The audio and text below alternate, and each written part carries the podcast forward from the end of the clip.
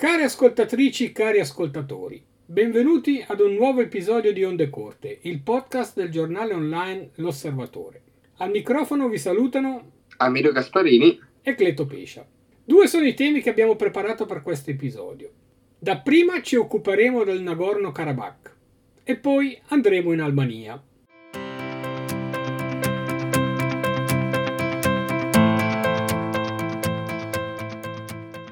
È notizia di questi giorni che l'offensiva lampo dell'Azerbaigian in Nagorno-Karabakh è stata dichiarata conclusa. Di queste terre lontane sentiamo parlare da decenni, senza però avere in generale un'idea più precisa del contenzioso che le riguarda. Amedeo, parlaci di questo conflitto semidimenticato. Sono in effetti terre abbastanza lontane, sarebbe bene avere una carta geografica sugli occhi. Stiamo parlando del Caucaso, questa regione compresa tra il Mar Nero e il Mar Caspio e in particolare del Nagorno-Karabakh. Si tratta di una piccola regione montuosa, più piccola del Molise, situata in Azerbaigian. È popolata con 120.000 persone circa armene, maggioranza armena, che però si trovano appunto come un enclave all'interno dell'Azerbaigian e a livello internazionale questa regione montuosa è a tutti gli effetti riconosciuta come parte dell'Azerbaigian. È collegata all'Armenia, piccolo stato limitrofo, tramite un corridoio che appunto è bloccato oggi come risultato di questa, come dicevamo prima, guerra lampo. Gli azeri che vivevano nel Nagorno-Karabakh sono stati cacciati in passato e la regione è tornata a far parlare di sé in particolare dal 2020, quando ci fu la seconda guerra tra Azerbaigian e Armenia, proprio per questa regione. Naturalmente stiamo parlando di due repubbliche post-sovietiche, erano un tempo all'interno dell'Unione Sovietica e con il collasso dell'URSS nel 1991 hanno ottenuto finalmente la loro indipendenza.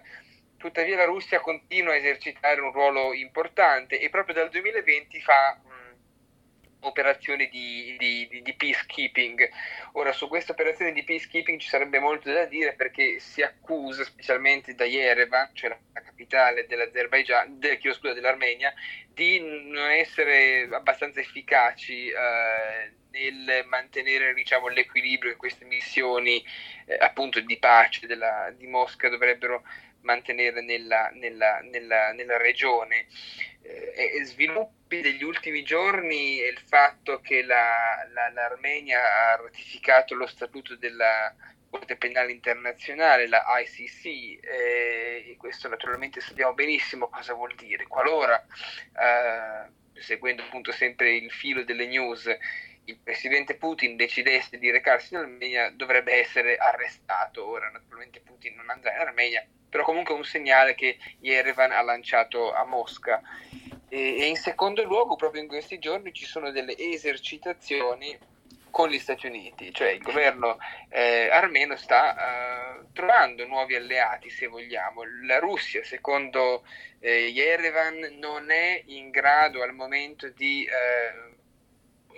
garantire una sicurezza o comunque il ruolo di fratello maggiore, se vogliamo, che ha avuto dal 91 in poi, e quindi naturalmente cerca anche altri partner, specialmente in merito a fronte, delle sfide che ci sono in quella zona, a partire appunto dall'Azerbaigian.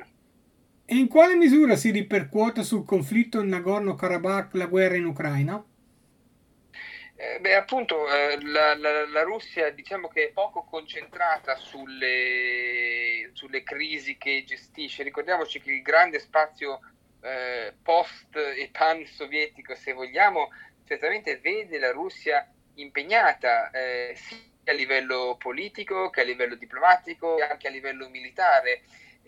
Quando poi vengono utilizzate queste risorse all'interno di una sola regione, come appunto è il Donbass in questo momento, è evidente che le altre regioni vengono quasi dimenticate, anche perché poi gli uomini, diciamo, non sono infiniti e la Russia deve ovviamente far fronte a aprire, a proteggere un territorio vastissimo. Quindi Yerevan giustamente ha detto signori non ci proteggete, la crisi non sembra acuirsi, anzi, e quindi in quel momento il Baku, la capitale dell'Azerbaigian, l'Azerbaigian stesso ha approfittato per lanciare appunto una escalation.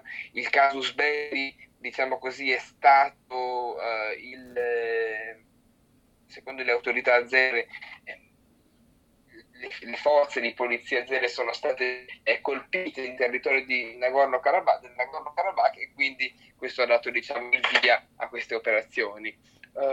La Russia naturalmente non può mettersi dei partner, tanto meno l'Armenia, che è un territorio comunque popolato da maggioranza cristiana, naturalmente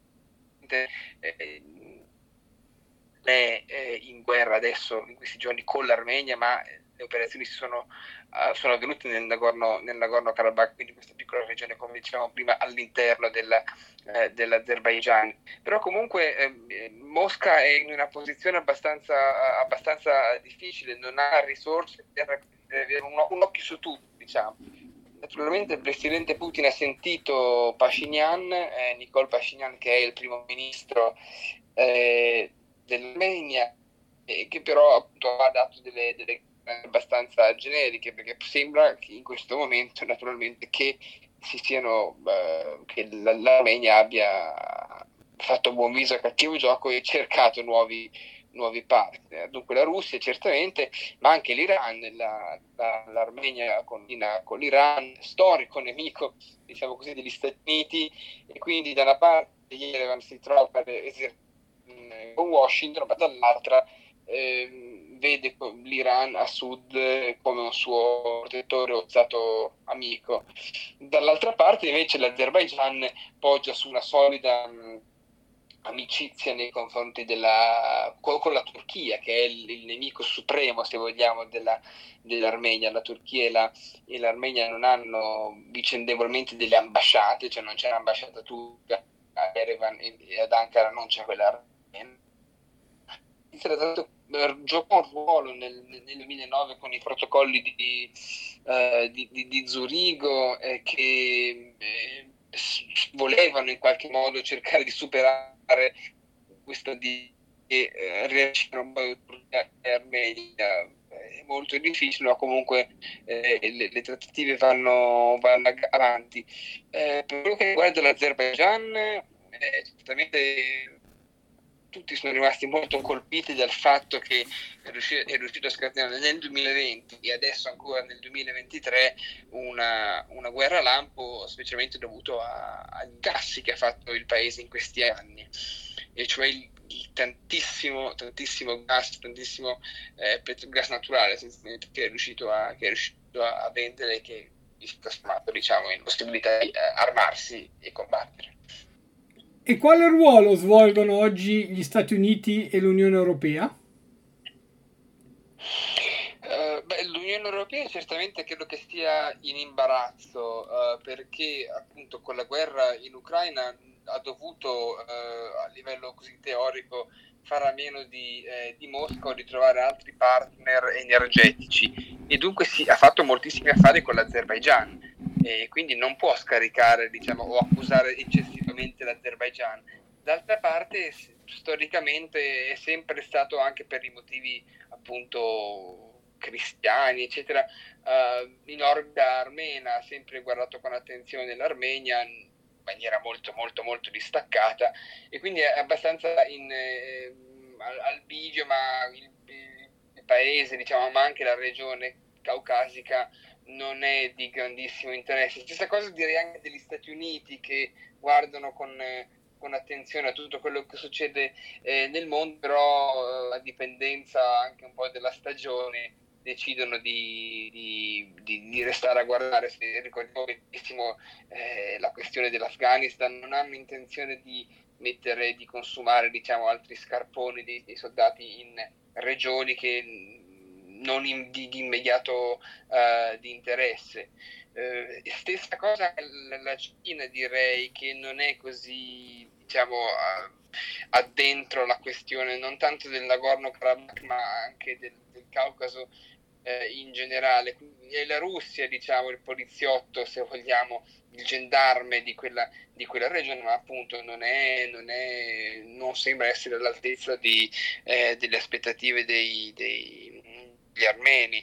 Il Caucaso in generale rimane importante per il gas e per il petrolio, e io credo che giocherà sempre di più un ruolo politico maggiore, al di là della questione della guerra in Ucraina. Se vogliamo ritornare un secondo dove eravamo cominciati, adesso si è arrivati a una tregua, gli armeni in Nagorno-Karabakh sono disarmati. Ricordiamo che non c'è una guerra in Armenia e che non è stata dichiarata una guerra all'Armenia, ma appunto siamo sempre all'interno di questa regione dell'Azerbaigian, e il peacekeeping russo, diciamo, sta avendo i suoi effetti. Adesso è prestissimo per dirlo, ma occorrerà naturalmente monitorare con attenzione la situazione. Grazie Amedeo per queste esaustive spiegazioni.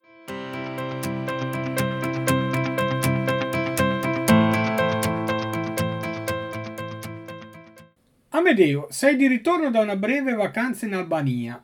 Cosa ci puoi raccontare di quel paese, patria di origine di molti concittadini in Svizzera? Ma l'Albania è un paese un po' dimenticato, ci sono tanti stereotipi in merito, forse derivano dal fatto che è stato per diversi decenni un paese molto molto chiuso, quasi una sorta di Corea del Nord in territorio europeo. Con la fine del comunismo nel 1991, piano piano dopo 30 anni si sta rialzando, ma ci sono diversi problemi, ma anche diverse opportunità. Infatti notizie, questo l'ho visto in prima persona, del fatto che questa estate moltissimi italiani non solo, si sono recati nelle bellissime spiagge albanesi a fronte di prezzi esorbitanti delle spiagge italiane, quindi una sorta di boom del turismo per questo piccolo paese sul Mar Ionio e il Mar Adriatico, anche come effetto della pesante inflazione che ha colpito il paese, l'Italia in particolare, in estate. Dunque la riviera albanese certamente ha molto da offrire, ci sono delle spiagge veramente stupende, con un mare quasi caraibico, cristallino, no? Che dal nord fino al sud è il sud grosso modo che ha le spiagge più belle. Passiamo a Dermi, a Xamil, a Keparo, a Jal. La parte che parte da Valone fino a Saranda è quella più, diciamo, gettonata, perché ha le spiagge più belle, più, come dire, messe in sesto. La regione è abbastanza ben collegata, specialmente a livello via mare, appunto. Ci sono traghetti, per dire, che da Brindisi arrivano a Durazzo, a Vlore e a Saranda, e sono giornaliere. Adesso forse con l'arrivo dell'autunno non sarà più così il caso, però qua l'autunno, diciamo, pende molto verso l'estate, cioè l'estate è molto lunga, addirittura si finisce di fare il bagno talvolta anche ai primi di novembre, qualcosa di inspiegabile forse in Svizzera, ma anche in certe regioni del nord Italia. Il mare è abbastanza caraibico, questa acqua trasparente, ma il problema poi evidentemente dipende dai gusti. La spiaggia è un po' rocciosa ed è tipico proprio della regione, non soltanto dell'Albania ma anche del Montenegro e del sud della Croazia, cioè la Dalmazia. Le targhe che ho visto in questi giorni, appunto, di settembre non sono più tanto internazionali, rimangono grosso modo qualche svizzero, ma certamente Germania e Cecchia. Se avessimo fatto questo incontro qualche settimana fa, in agosto o in luglio, e soprattutto in Dalmazia e ancora più in Istria, avremmo trovato molta più varietà a livello di targhe. Molti italiani certamente, ma anche moltissimi olandesi, sloveni, eccetera. quello che ha da offrire l'Albania è un po' quello che ha da offrire anche il sud Italia, se vogliamo. C'è il bar beach, c'è molto pesce, c'è il fast food, pizzerie, mancano tutte le attrazioni che ci sono in Italia, quindi chi vuole fare una piccola gita in Albania con €25 arriva a Tirana e può noleggiare tranquillamente una macchina. Nella parte di Vlore, che è una delle più grandi città albanesi sulla costa adriatica, ci sono grandi alberghi, insomma la regione è stata rassettata e ci sono appunto un bellissimo lungomare e tantissime anche attività per la famiglia. Certamente i prezzi sono più bassi rispetto all'Italia, però occorre stare attenti anche, se vogliamo, alle truffe, perché evidentemente il fenomeno dell'inflazione è qualcosa che si sa, che si conosce, e quindi anche i locals, se vogliamo, hanno forse anche approfittato. Ad esempio si chiedono molti contanti, si chiedono soldi in contanti, poco uso della carta di credito. Naturalmente c'è il lek albanese, ma si accetta anche l'euro, diciamo, era un po' poco ufficiosa, diciamo così. E poi un'altra cosa alla quale, diciamo, consiglierei di fare attenzione è il fatto che mancano i parcheggi. È un paese molto molto sovrappopolato a livello di automobili, e non sempre, anzi quasi mai, di prima mano, però mancano proprio i parcheggi, quindi questo è un punto veramente che potrebbe rivelarsi un aspetto negativo per chi vuole venire a fare le vacanze in Albania.